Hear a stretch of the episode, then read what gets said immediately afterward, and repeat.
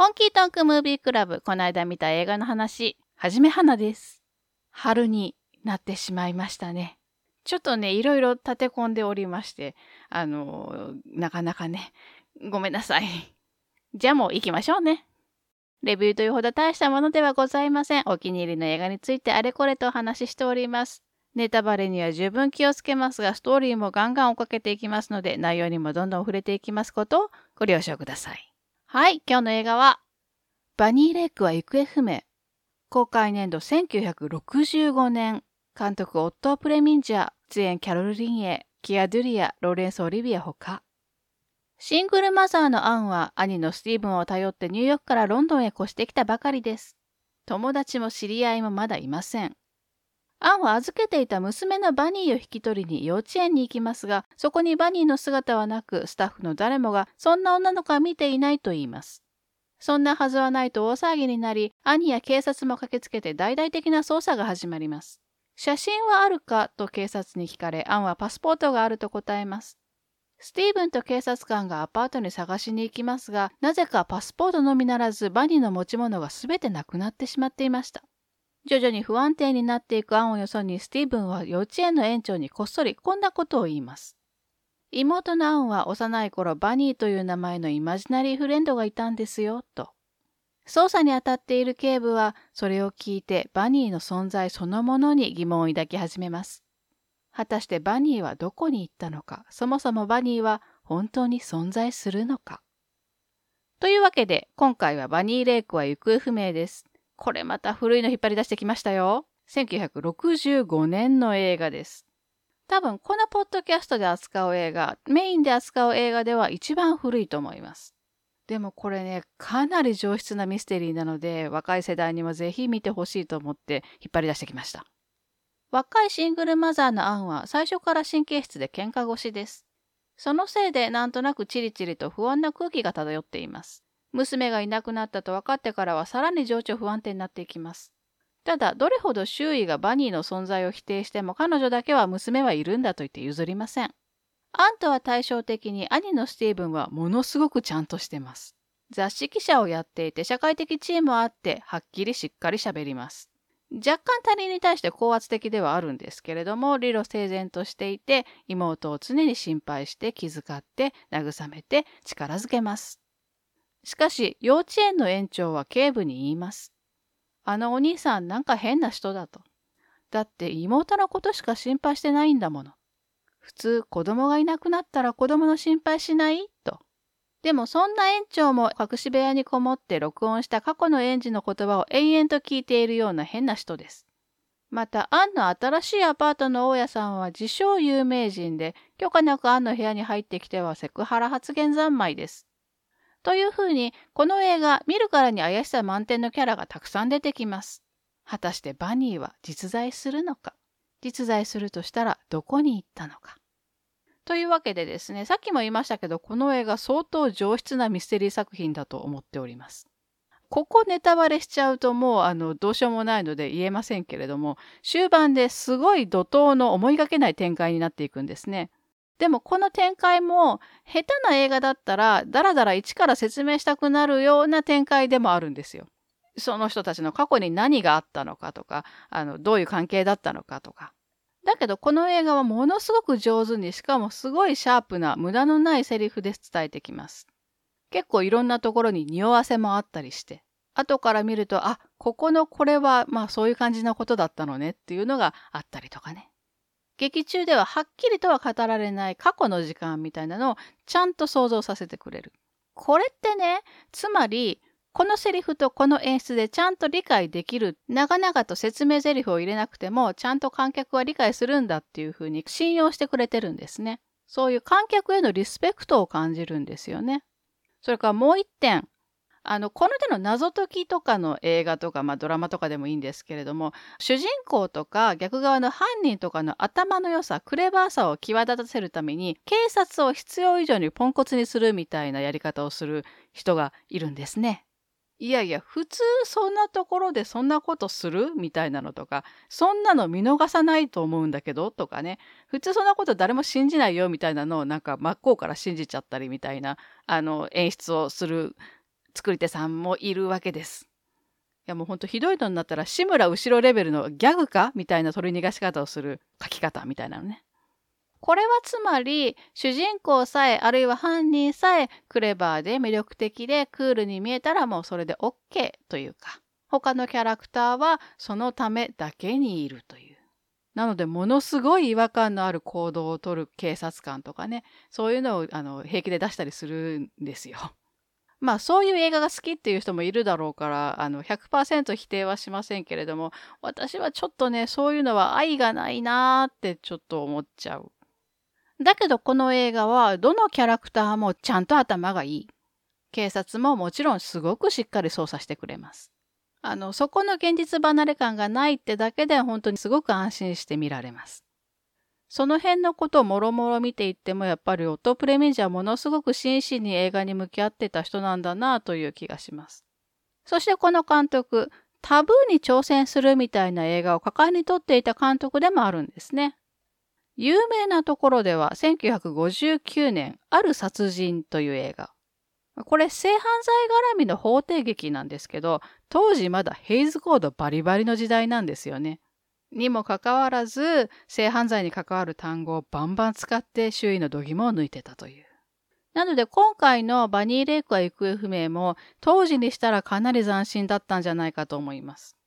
この時代、1960年代で女性が未婚で子供を持っている設定っていうのもまあ相当新しかったんじゃないかなと思います。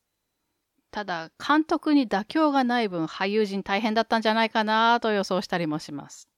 オトプレミジャー俳優を追い込むってことで相当有名だったらしいので。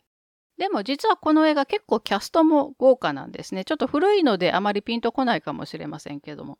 まず主人公のアンの役、キャロル・リンエという女性なんですけれども、後に1972年、ポセイド・アドベンチャーというパニック映画、有名なパニック映画ありますね。あれで豪華客船の中でバンドをやってて、ボーカルの役で出てます。そしてお兄ちゃん、スティーブンの方はキア・ドゥリアという俳優さんなんですけれども、この人は超有名です。1968年、2001年宇宙の旅の宇宙船ディスカバリー号のデビッド・ボーマン船長ですよね。まあ、そして何といっても捜査に当たっている警部の役、この人がシェイクスピア俳優として有名なローレンス・オリビエ。こんな感じで結構往年のスター揃いの映画でもあるんですよ。それからストーリー以外のところでもちょこまかと面白いところがあります。例えば劇中でアンと警部がバーに行くんですけれども、そこのテレビでゾンビーズというバンドの曲がかかってるんですね。それが She's Not There という曲。彼女はそこにいないよというね。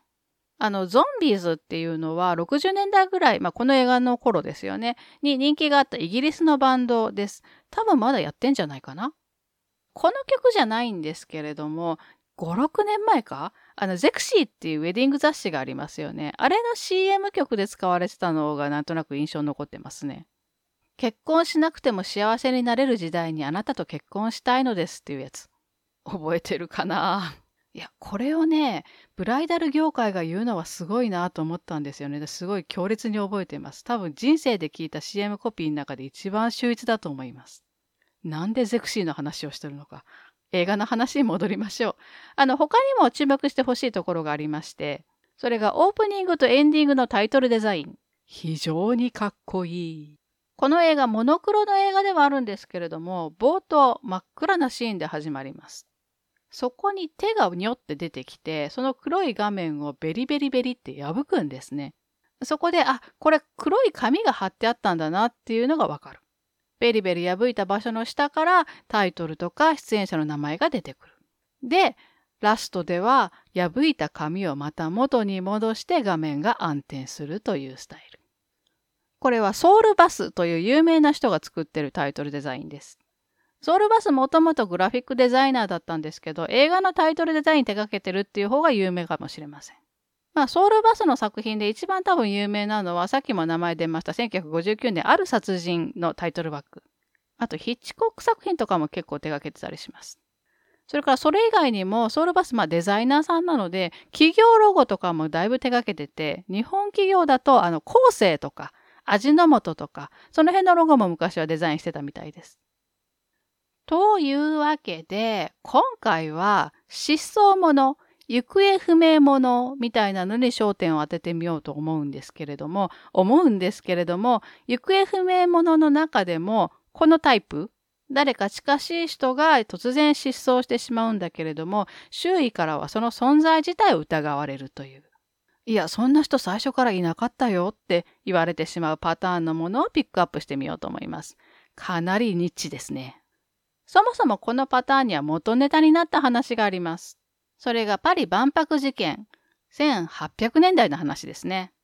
万博開催中のパリに旅行に来た母と娘がいて、突然母の方が体調を崩すんですね。娘は慌てて医者を呼んでホテルに帰ってくるんですけれども、部屋に母の姿はなく、持ち物もなくなっている。周囲に尋ねても、そんな人最初からいませんでしたよって、あなた一人でここに来ましたよと言われてしまう。実は母親は旅行中に感染症にかかって娘が医者を呼んでる間に亡くなってしまったんですね。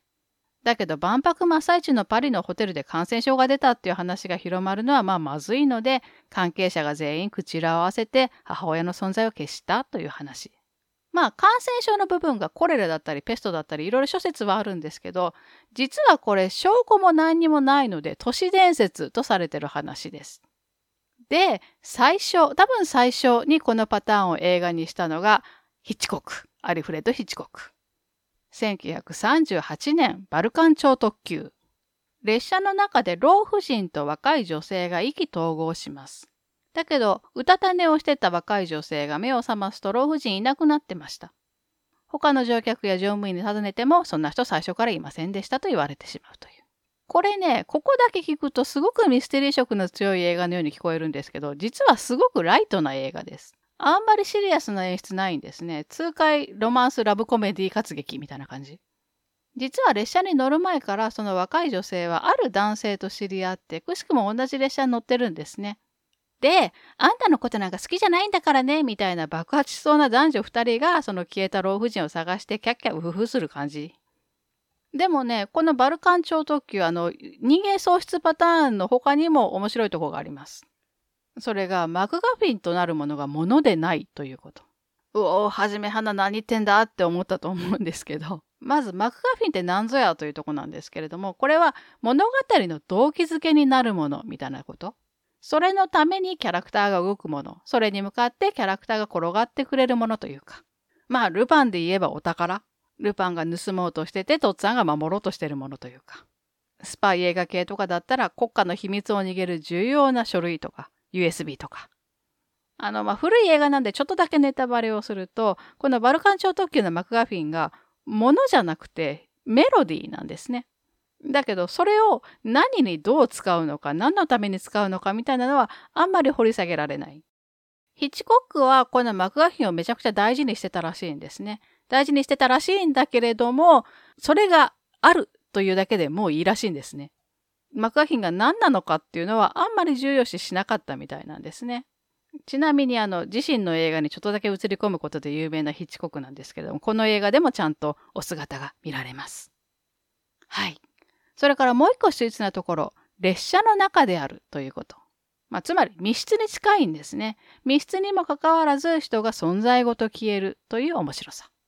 で、このバルカン超特急を現代版にアレンジし直したのが2005年フライトプラン、ジョディ・フォスターですね。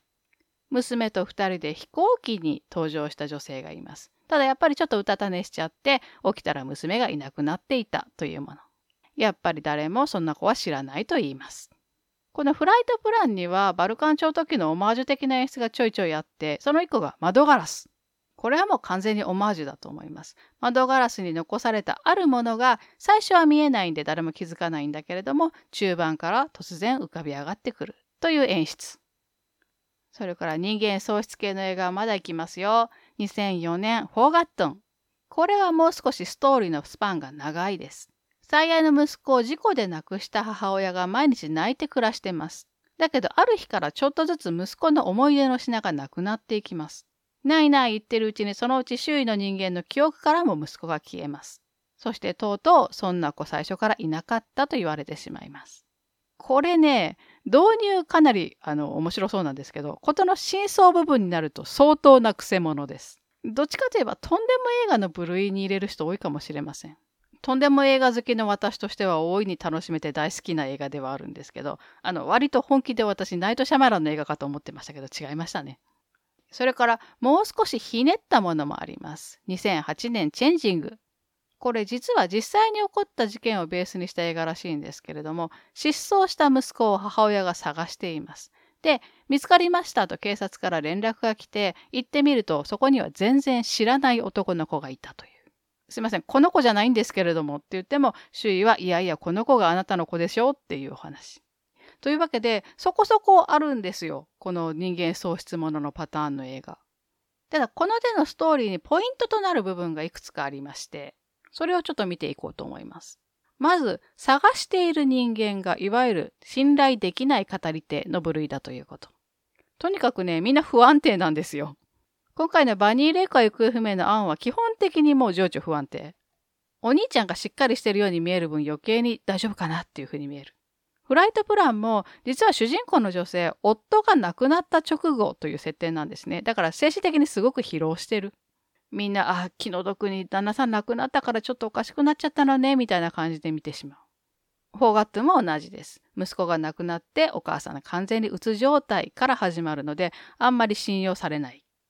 だけど、この手のパターンの始祖とも言うべきバルカン超特急の方はちょっと違ってて、老婦人を探しているお嬢さん、すごいしっかりしたお嬢さんです。だけど、列車に乗る直前に上から落ちてきた植木鉢が頭直撃してるんですね。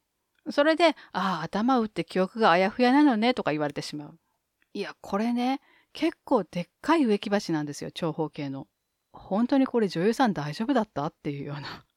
はい。で、もう一個ポイント。その探している人、本当にいたのかいなかったのか。実は、ここら辺の見せ方がバニーレイクが行方不明の一橋抜きん出てる部分だと言われてます。この辺の話はあの某映画評論家さんの受け売りなんですけれども、バルカン超特急もフライトプランもフォーガットゥンも、その探してる対象の姿を一旦観客に見せてるんですね。なので観客はちゃんといるってことは分かってるわけです。だけど、このバニーレイクだけは探してる対象を見せないままに映画が進みます。この見せないっていう演出によって観客もアンの言っていることがどうも100%信用しきれない。だって私たちも見てないもん。この辺がバニーレイクが行方不明のすごいとこと言われてます。ただね、実は個人的にもうちょっと突っ込んだ印象が私にはありまして、昔の映画だと、この失踪者の姿を我々は見た、イコールその人はいるっていう風にあのシンプルに解釈できたと思うんですけど最近の特にサイコホラー系とかの映画たくさん見ている人にとってはたとえ最初にその対象を探してる対象を見たとしても実はその人いなかったの流れに持っていく映画って結構いっぱいあるんじゃないかなと思ったりします。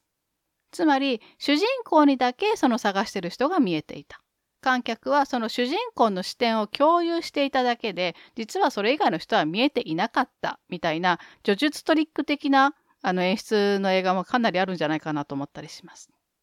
なので結構あのいろいろ映画見てる人とかだとたとえ最初からその対象を見せてしまっても探してる人を見せてしまっても本当はこの人いないのかもって疑いながら見るっていう人結構いるんじゃないかなと思います。いっぱい映画を見てれば見てるほどやっぱり混乱させられる楽しませてくれるっていうことかもしれませんね。というわけでそろそろ終わりましょうね。この映画の魅力の一つが動機です。誰が何のためにそれを行ったのかというところなんですけど、この部分が解き明かされつつの攻防劇が本当に見ものです。あの、その犯人役というか、相手の俳優さんの芝居もすごいんですけれども、暗役のキャロル・リンエイが本当に素晴らしいんですよ。これもちょっとネタバレになっちゃうのであんまり言えないんですけど、まだまだヒロインってか弱くて、タフガイに守られてなんぼみたいな時代だったんじゃないかなと思うんですよ。まあわかんないですけど。